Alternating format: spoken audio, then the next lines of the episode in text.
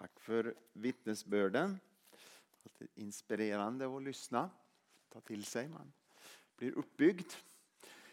Eh, jag har ju varit uppe i Stockholm här eh, eh, några dagar på Pingst pastor. Det var väldigt bra, väldigt välsignat och väldigt intressant var det också. Väldigt bra, väldigt bra undervisning och väldigt bra samlingar. Så jag är tacksam att jag hade förmånen att kunna få åka dit och vara med. Så det kändes väldigt, väldigt bra. Ehm, jag, jag, jag, tänkte på Hans-Olof, du var inne på det där med okultism och nyandlighet och lite sådana här saker.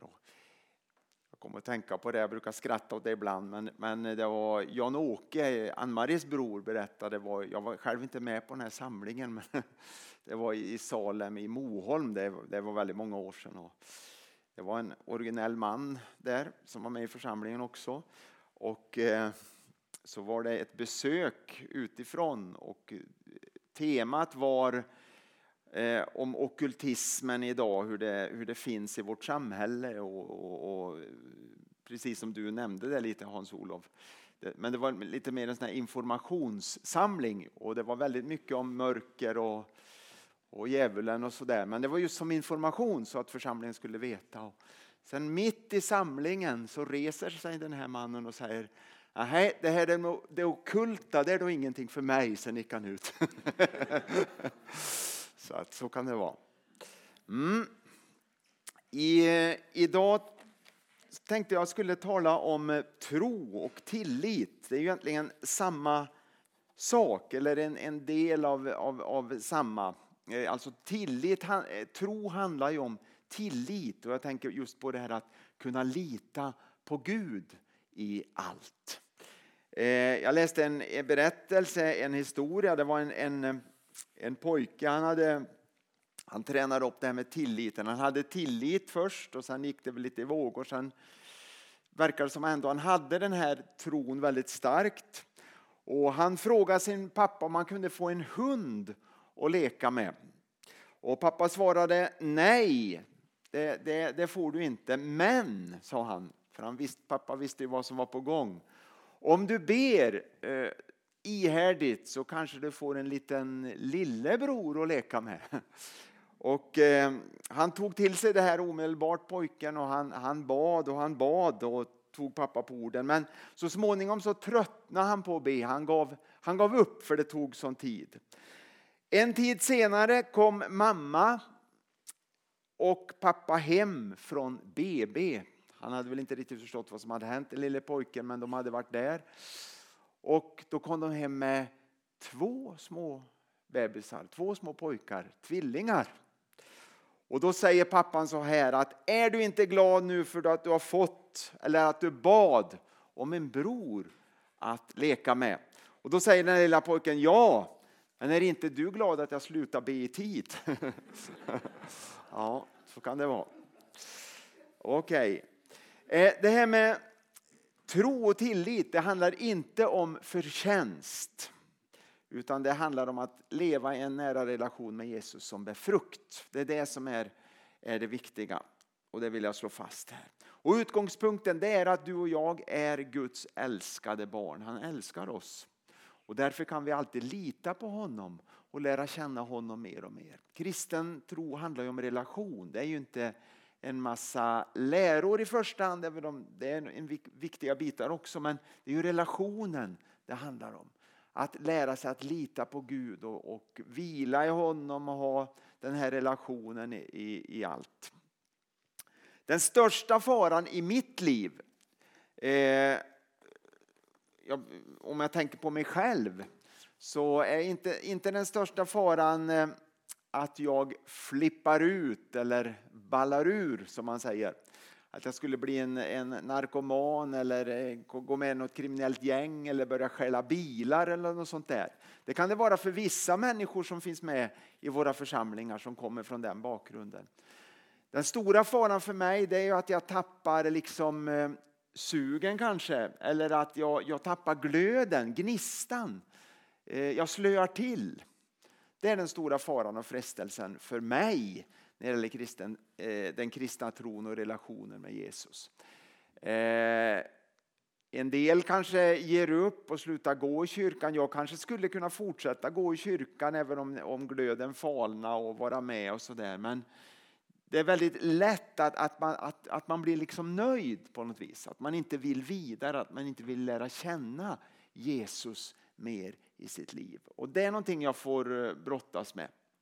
Även om man jobbar som eh, pastor och umgås mycket med Bibeln och, och bön och möter, möter många andra kristna brinnande i olika sammanhang så är det här en frestelse hela tiden, någonting man får kämpa mot. Att, att, att man, man, man tappar glöden, man tappar gnistan helt enkelt.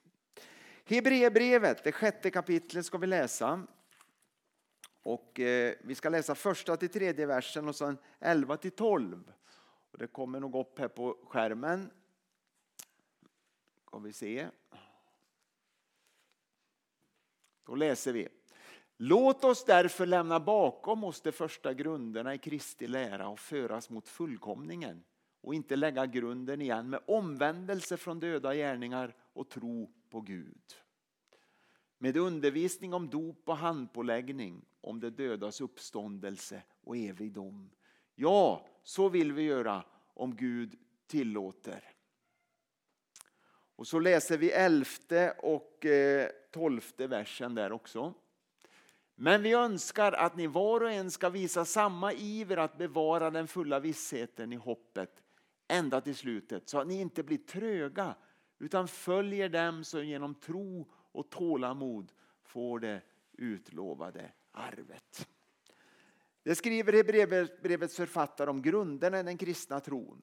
Men han uppmanar också hebreerna att gå vidare, växa vidare och inte liksom fastna i grunderna. De, vi ska ju ha kvar dem och påminna oss om dem, självklart behöver vi det. Men liksom inte bara leva där utan vi behöver gå vidare, gå framåt. Det där är väldigt, väldigt viktigt.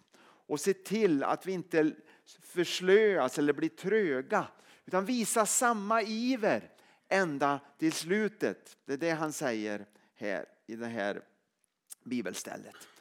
Eh, det finns en man som heter Dallas Willard.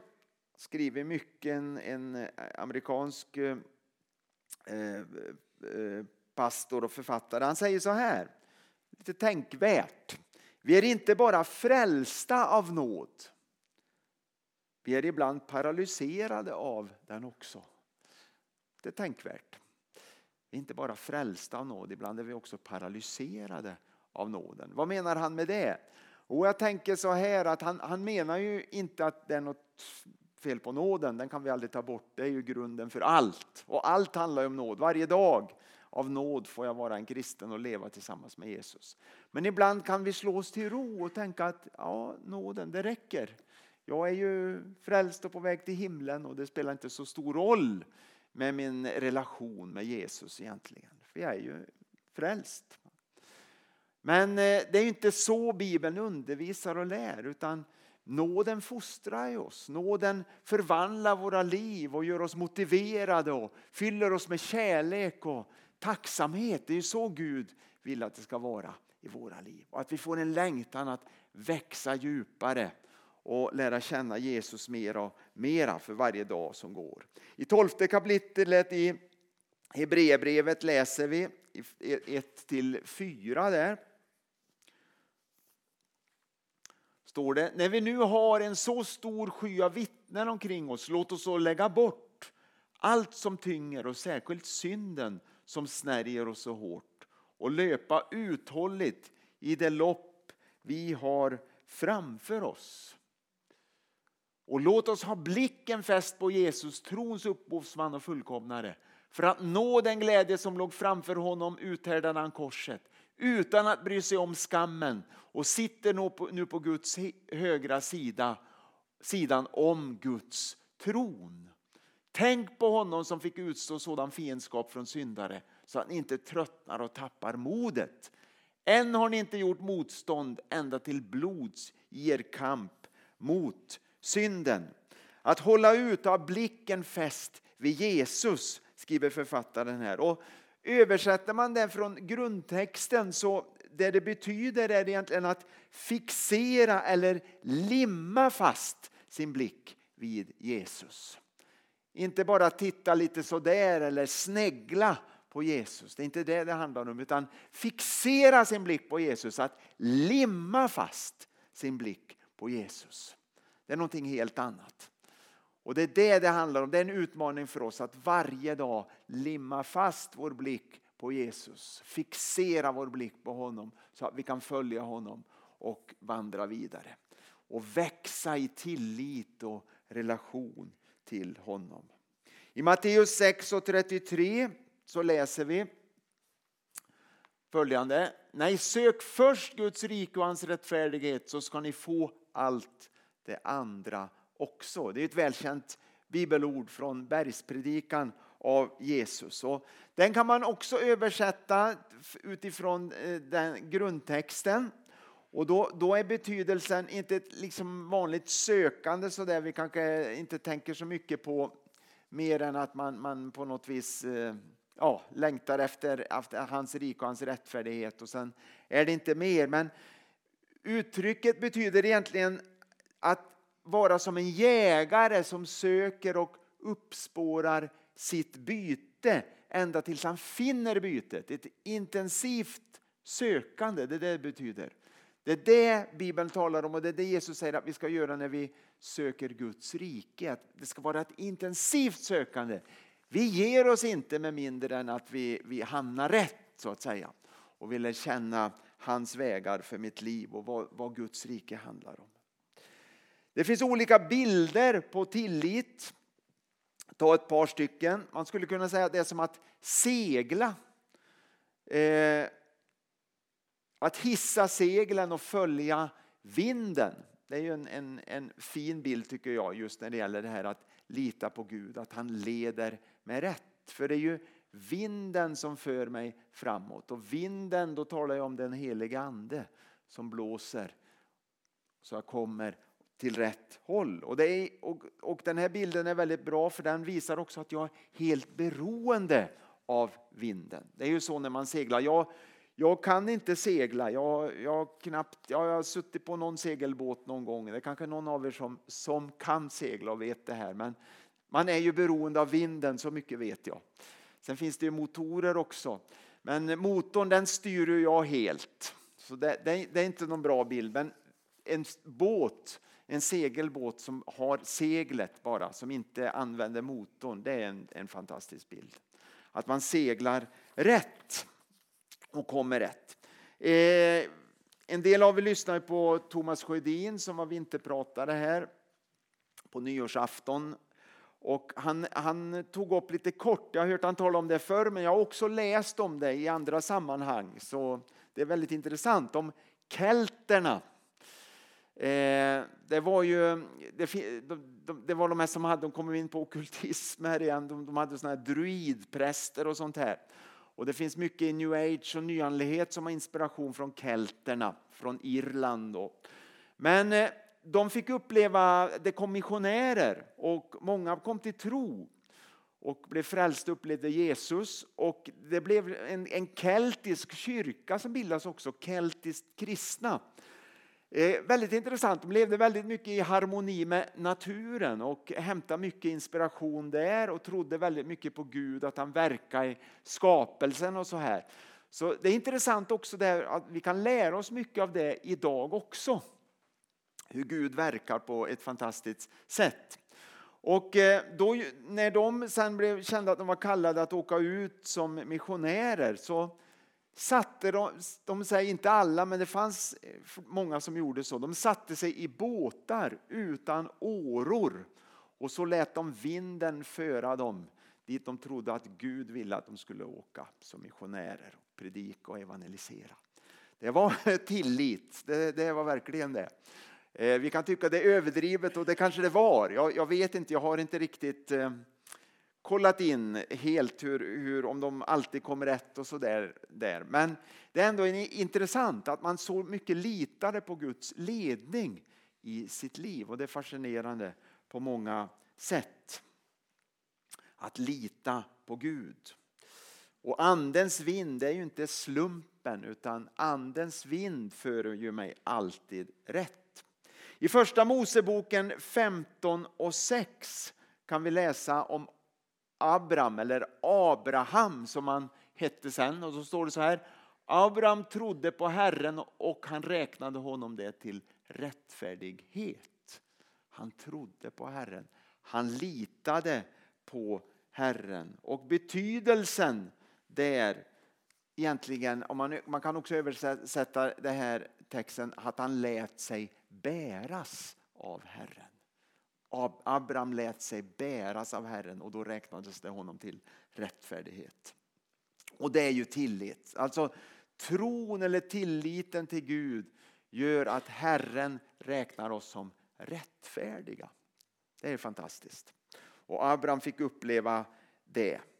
Barnet, bilden är ju barnet som litar på sin starka pappa. Jag vet inte hur det var när du växte upp, om du litade mycket på dina föräldrar. Men det är det vanliga man gör, i alla fall om man växer upp i ett tryggt hem. Och ett barn gör väl alltid det från början. Sen kan det ju bli besvikelser och så vidare naturligtvis. Men det är det normala, naturliga att man gör. Och att man litar på sin starka pappa. Han kan ju allt, han vet allt. Och han, han tröstar mig, han lyfter upp mig om jag ramlar och gör mig illa och så vidare. Ja tänkte lite på det. ja, nu, nu har man kommit till den där åldern som man börjar berätta barnbarnhistorier. Känner ni till det? Men jag lovar, jag ska inte göra det ofta. Jag ska inte trötta er med det. Men, men för några veckor sedan var jag nere i Göteborg och så var vi på en stor lekpark där. Eh, jag och eh, Rickard och så hans två döttrar. Och den yngsta där, Bonnie, hon åkte sån här linbana. Och ganska våldsam sak som gick väldigt fort och hon for fram och tillbaka. Där. Jag blev lite orolig. Jag tittade på min dotter som var med också, Elise, och vi, vi funderade, vågar hon verkligen eller ramlar hon av? Eller? Men då stod Rickard, hennes pappa, då, och skickade iväg henne och så fångade han upp henne när hon kom tillbaka. Det var liksom det studsade och sen for hon tillbaka så här. Hon var glad och nöjd och verkade väldigt trygg. Men det var därför att hon litade på sin pappa, att han fångade upp henne. Det, är ju, det var därför hon vågade. Och det är ju en fantastisk bild på Gud, att, att vi får ha en sån tillit till Herren, att han fångar upp oss. Eh, han finns alltid där. Vi kan alltid lita på Gud och han överger oss aldrig. Och det här kan vi lära oss genom bibelordet som vi ska tala om en annan gång sen längre fram för det är ett tema jag kommer att spinna vidare på några eh, gånger här framöver. Men också genom erfarenhet naturligtvis. Vi lär oss genom erfarenheterna. Och eh, vi kan alltid lita på Gud. Och Det handlar om att se upp till den Gud som frälsar. Man brukar ju prata om att tro och se det är synonyma uttryck i Bibeln. Och ögat det är liksom en, en bild på tron. Och ögat ser ju utåt, det ser inte inåt. Ögat är ju inte fixerat vid vid själva det, det, fysiska, hur det fungerar, biologiska och så där och varför ser jag och analyserar så. Utan ögat ser ju bara utåt, det ser inte inåt. Och det, det är ju någonting som sker automatiskt, det är en reflex. Och att vi får komma så långt i vår tro och vandring med Gud att det blir en reflex att se upp till Gud och lita på honom och låta sig vara ledd av honom. Att det blir någonting naturligt i mitt liv. Det är viktigt att Gud får inkluderas i hela livet. Alla områden i livet. Att vi kan lita på honom, att han tar hand om allt. I relationer till exempel som är så viktigt. I vår ekonomi, att vi får tillåta Gud finnas med där. Att vi får tillåta Gud vara med när vi väljer yrke eller utbildning. Att Gud får leda, att vi litar på att han vet det bästa. Men även sådana här mindre saker, väldigt vardagliga saker. Att Gud är med i tv-tittande. Vi pratar ju om film här och så här. Eh, jag tror inte det är något slaviskt sådär att eh, och det kan jag inte se på, det kan jag inte se på och det kan jag se på och Gud kan jag se på det och, och, och så här. Utan jag tror vi har en väldig frihet som kristna, absolut. Det har vi. Men samtidigt så kan man känna sig att matar man sig med något. Kanske inte, jag tänker på musik till exempel. Det är också viktigt att Gud får välja vad lyssnar vi på för musik. Men det är inte att jag syndar att jag lyssnar på en profan låt. Det är inte det jag pratar om. Eh, men matar man sig med någonting då känner, kan man känna i sin ande att det här det är inte riktigt bra. Det var, blir väldigt tomt och det här leder mig liksom bort på något vis. Jag, jag, jag blir inte så fokuserad på Herren längre. Jag tror alla känner igen vad jag pratar om. Utan det här, för Gud är ju väldigt generös och vi har fått en väldig frihet. Men samtidigt så handlar det också om att bruka den friheten på ett rätt sätt. Så det, det tror jag är viktigt. Och låta Gud vara, vara inkluderad i allt. Det var, jag minns jag gick på bibelskolan när jag var ung och då visade en lärare som sa så här, för vi pratade om, om bio. Jag tror, inte det, jag tror inte det är synd att gå på bio. Eh, men det beror på vad man ser för någonting. Det är det det handlar om. Det är ju samma med tv också, vad man ser. Men han sa så här då, jag, jag, jag har tänkt på det att eh, kan du ta Jesus med dig och sätta dig och se på den filmen, då, då kan du göra det. Det är ju jättebra. Då, då behöver man inte tänka om, om eh, platsen eller lo, lokalen eller sådär. För det är inte det det handlar om, utan det handlar om vad jag tar in för någonting. Så det, det, det tror jag är viktigt att komma ihåg. Eh, ta med Jesus på internet, på semester när jag planerar, matvanor. Låter ju överdrivet och extremt, men eh, man kan ju förstöra sin kropp, eh, Guds andes tempel, genom att eh, äta fel. Och Bibeln talar om frosseri och så vidare. Och all, alla olika sådana här saker, fritidsintressen etc. etc. Bibeln talar om att allt är lovligt, men allt är inte nyttigt. Det säger Paulus också. Det är lovligt, det är mycket som är lovligt. Inte allt är naturligtvis inte lovligt säger han, men, men det, det mesta sådär som ibland människor kan känna, eh, vara tveksam till, det är väldigt mycket som är lovligt för oss kristna. Det är ju så, det är ju fantastiskt. Och Gud har ju skapat den här världen, men allt är inte nyttigt. Sen finns det ju sånt som är synd också, självklart är det så. Men eh, det finns sånt här som kanske, kanske inte är fel för en, men kanske fel för en annan. Så kan det också vara. Jag minns det var en jag kände, han, han var väldigt radikal. Han ville slänga ut tvn och det gjorde han också. Han ville inte ha tvn hemma. Så predikade han om det också i, i, i en stor kyrka om att slänga ut tvn, men det föll inte i god jord. Och jag kan förstå det för att eh, han kanske hade rätt på ett vis, men det han hade rätt i det var att han kände så. För att han var slav under det och det var inte bra för honom. Men då kan man inte lägga över det på andra människor. Det där är ju väldigt viktigt också. Och eh, det, det, därför, därför, så är det viktigt att, att förstå vad Gud visat mig i mitt liv eller vad handlar sånt som han har visat att också ska tala om för andra eller uppmuntra andra till. Jag tror ni förstår bilden där. Eh, någon har sagt så här att de områden av våra liv där vi inte ser Jesus som expert är de områden där vi ännu inte är lärjungar till Jesus. Jag ska alldeles klart säga amen. Jag hade lite mer här men jag ska inte eh, hålla på så länge till. Men jag ska ta bara några minuter till. Eh, det fanns en, eller finns en EFS-pastor som heter Anders-Petter Sjödin. Han har skrivit en del och väldigt intressant talare också. Han säger så här att imitera Jesus betyder inte slaveri. Vi har kvar vår personlighet och gåvor. Vi är, själv, vi är oss själva men inspireras till att leva som Jesus levde. Han visar hur han skulle ha levt för oss han visar oss hur han skulle ha levt som lärare, som präst eller pastor, busschaufför eller molekylärbiolog. Säger han. han tar sådana här vardagliga arbetsuppgifter och yrken. Han lär oss, han undervisar oss. Han visar oss hur jag ska leva som snickare eller jag ska leva som eh, eh ja, vad, vad som bilmekaniker eller vad än det är för någonting. Och så säger han så här att den heliga ande sänder små signaler in i hjärtats mottagare, alltså här inne i våra hjärtan. Och sen tycker jag det är väldigt fint, han säger så här att han har lagt in en himmelsk GPS i våra hjärtan. Rösten som leder är inte som en del GPS-röster, kall, kantig och nasal, utan varm, tålmodig och fylld av kärlek. Ni vet hur en GPS låter va?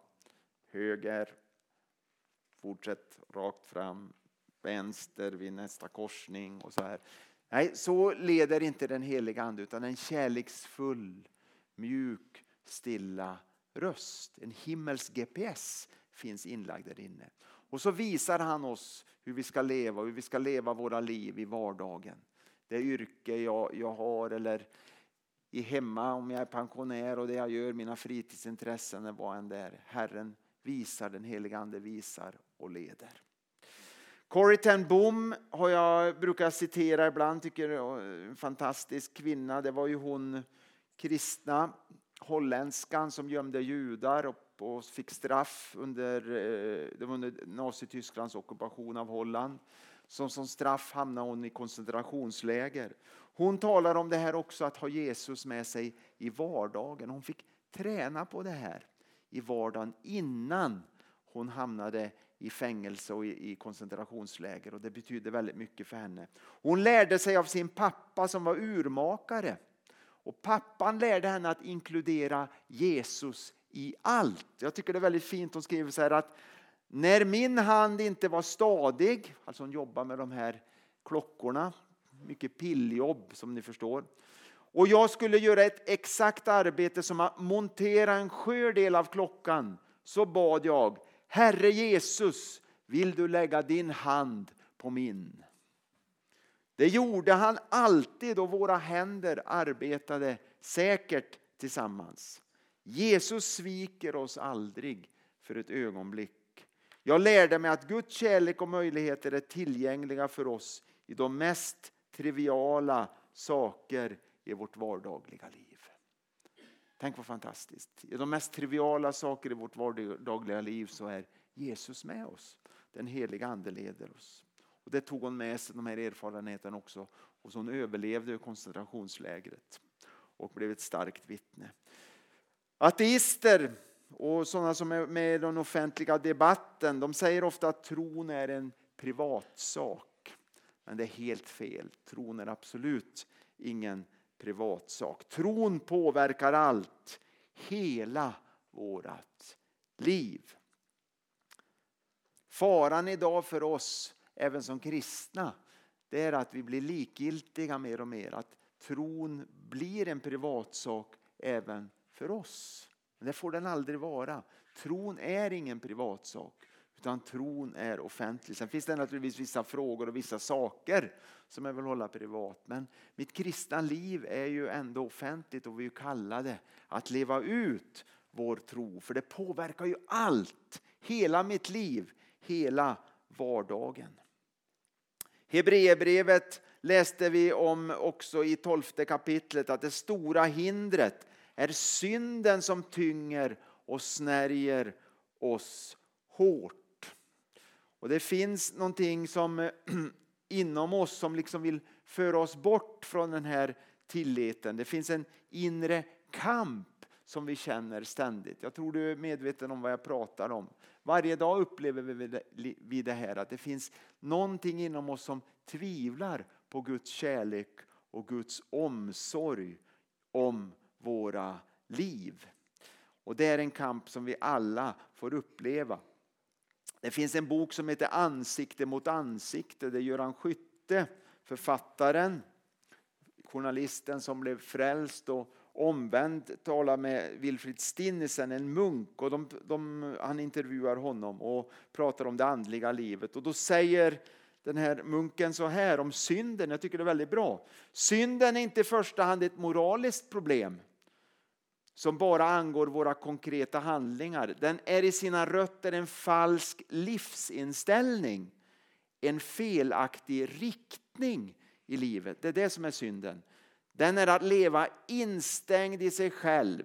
Förverkligandet av det trånga jaget. Det tycker jag är en väldigt bra förklaring om vad synd är. Vi tänker ofta att det är saker man gör och det handlar om olika moraliska frågor och sådär. Men det är att man är instängd i sig själv. Man, man tillfredsställer bara sitt eget trånga jag. Det är en falsk livsinriktning. Och man lever inte i den här tilliten och gemenskapen med Gud. Och man låter inte den heliga ande leda ens liv. Utan det är jag som är på tronen. Det är jag som bestämmer. Det är jag som går dit jag vill. Så synd det är brist på tillit. Så skulle man kunna sammanfatta det hela. Vi har en Gud som alltid vill förlåta oss och alltid upprätta oss. Som alltid gläder sig när han ser oss och han vill alltid mitt bästa. Och ett bibelord till, det är Sefania 3 och 17, så står det så här. Herren din Gud bor i dig, en hjälte som frälser, han gläder sig över dig med lust. Tänk att när Gud ser på oss, då gläder han sig över oss. Han bor i oss och han ser oss också. Det är, lite, det är ganska fantastiskt. Han både bor i oss och sen är han över oss och ser våra liv. Men han gläder sig när han ser oss och han vill leda oss rätt. Jag tror den helige Ande blir bedrövad när vi går våra egna vägar och inte vill lita på honom. Men det kristna livet det handlar om tillit och förtröstan. Att Gud alltid vill det bästa och han leder mig alltid rätt. Så Gud han utmanar oss att växa och överlåta våra liv mer och mer till honom, bit för bit. Det är det tillit och tro handlar om. Och det står så här i Kolosserbrevet, det sista bibelordet jag ska läsa, 2, 6 och 7. Det kommer upp här på skärmen också. Liksom ni tog emot Kristus Jesus som Herren så lev i honom, rotade och uppbyggda i honom och grundade i tron i enlighet med den undervisning ni fått och låt er tacksamhet flöda över. Det är en pågående vandring tillsammans med Jesus. Men samtidigt säger Bibeln att vi lever i honom, i Kristus, i Jesus. Vår fiende kommer inte åt oss då vi är i honom. Och jag, jag lyssnade på en predikan här för inte så länge sedan som, som bara nämnde det helt, helt kort. Och jag fick liksom en sån där aha-upplevelse när jag hörde det. Det har man ju hört och läst och predikat över också att vi är i Kristus. Men just det här att när jag är i Kristus då är det omöjligt för fienden att komma åt mig. Varför? Jo, för att fienden ska komma åt mig då måste han först komma åt Jesus och besegra Jesus helt enkelt för att komma åt mig som är i Kristus. Han måste liksom igenom Jesus först och besegra honom för att komma åt mig. Så jag är helt skyddad när jag lever och är i Kristus Jesus. Och Det var som en polett föll ner när jag hörde det här. Och jag, jag, kände att wow, det är ju faktiskt så. Jag är helt skyddad när jag är i Kristus Jesus. Jag är i honom. Tänk vad fantastiskt. Och då finns det ju alla möjligheter att vandra tillsammans med honom, att leva tillsammans med honom, att, att lyssna in honom, att lita på honom, att, att, att gå den väg som han leder mig. Sen kommer jag frestas, jag kommer att prövas, men fienden kommer inte åt mig. Det gör han inte. Han kan fresta mig och pröva mig. För det, det, det talar ju Bibeln om och det tillåter Gud honom att göra. Men är jag i Kristus så kommer han inte att få mig på fall. Det är helt omöjligt så länge jag är i Kristus. Så det är fantastiskt. Så vi, vi har ett underbart skydd där. Vi är i Jesus Kristus. Så tillit, tro och förtröstan. Det handlar om att steg för steg vandra framåt och lära känna Jesus mer och mer.